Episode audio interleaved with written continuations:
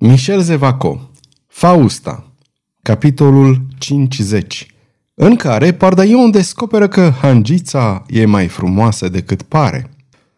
Pardaion aruncă ochii la spadă și apoi la necunoscutul care rostise acele cuvinte. Dar tânărul lăsă să-i cadă din nou capul pe piept.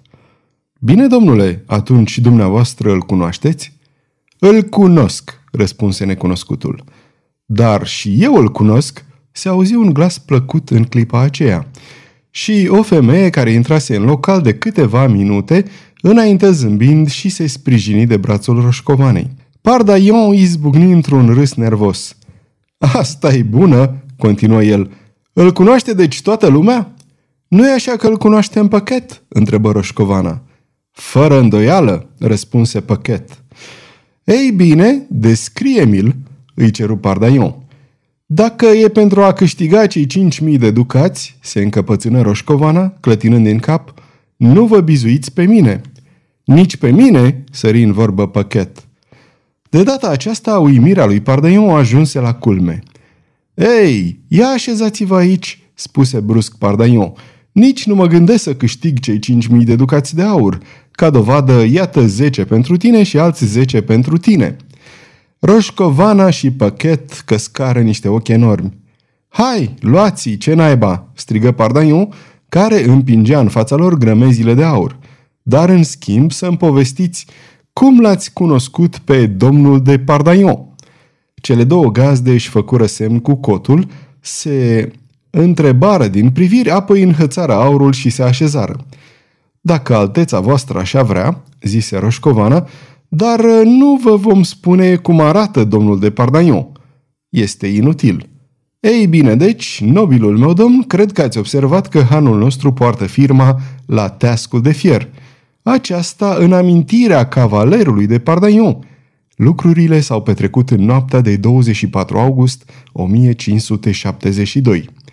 Noaptea în care s-a început masacrarea blestemaților aceia de hugenoți, adăugă Păchet. În vremea aceea am cunoscut o femeie numită Cato. În privirea lui Pardaion se aprinse o flăcăruie ciudată de înduioșare. Roșcovana continuă. Noi o iubeam pe Cato ca pe o soră, iar Cato îl iubea pe cavalerul de Pardaion fără să i-o fi spus vreodată. Cato s-ar fi lăsat ucisă pentru cavaler, ca dovadă că a și fost omorâtă. A, a fost omorâtă?" murmură Pardaion cu glas înăbușit. Da, sărmana fată, dar ca să ne întoarcem la cavaler, el și tatălui, un bătrân pe care îl văd și acum, înalt, uscat, slab, cu un chip teribil, amândoi deci erau închiși la Temple și condamnați la o tortură pe care nu vă puteți închipui. Se pare că au fost puși într-o cușcă de fier, ai cărei pereți trebuiau să se strângă, intrând unul în celălalt și să-i zdrobească. Cum a aflat Cato acest lucru, nu știu, dar trebuie să vă spun că a asmuțit toate femeile de stradă, începând din strada Tire Chape până la Blancs Manteux. Pardaion închise ochii. Retrăia năprasnicele clipe evocate de Roșcovană. Redeschise ochii, aruncând o privire rătăcită care le sperie pe cele două femei. Începu să râdă, iar râsul lui îl înfioră pe Charles.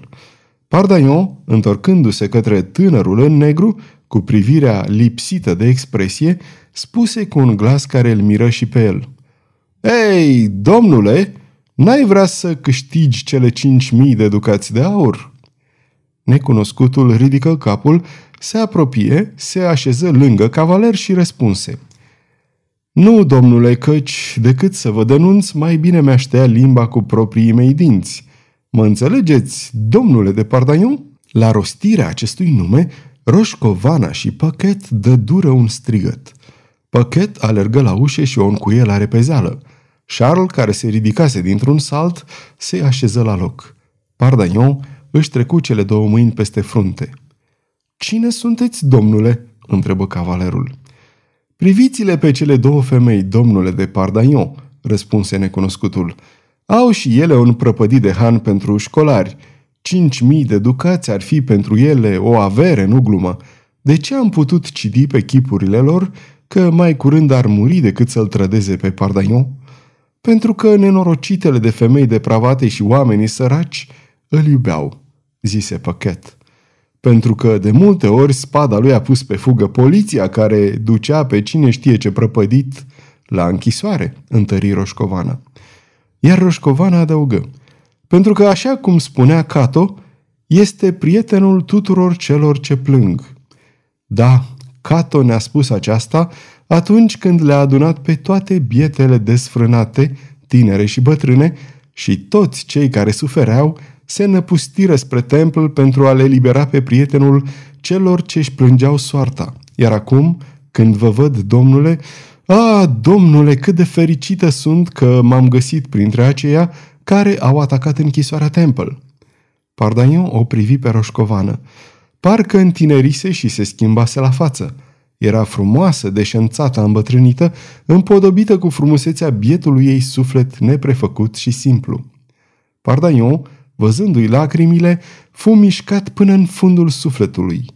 O rază de soare pătrunse până la acest suflet și golindu-și paharul, foarte încurcat, începu să râdă cu râsul lui sănătos, neștiind ce va răspunde acelor femei decăzute. Prinse doar o mână a roșcovanei și una a păchetei, unindu-le într-un singur sărut foarte respectos, ceea ce le făcu să pălească pe cele două femei de stradă, căci pe atunci se săruta mâna doar regilor și prințeselor. Iar eu, zise atunci tânărul în negru, nu vă voi trăda cavalere, Pardaion, pentru că într-o zi, o zi de măcel și groază, când erați urmărit, hăituit, ați întâlnit lângă cimitirul inocenților un copil care căuta mormântul mamei sale, pentru că l-ați mângâiat pe acel copil pe care l-ați luat de mână și l-ați dus la mormântul căutat. Pentru că acel copil v-a privit bine și a jurat să nu vă uite niciodată. Copilul sunt eu, domnule, și mă numesc Jacques Clement. Spunând aceste cuvinte, și înainte ca Pardagnon să fi putut face o singură mișcare, Jacques Clement se întoarse spre cele două hangițe, le făcu un semn misterios de recunoaștere și spuse Adio, cavalere de Pardaion, urmați-vă soarta, care este strălucitoare. Eu o voi urma pe a mea, care e îngrozitoare. Haideți, fetelor, deschideți-mi ușa de trecere.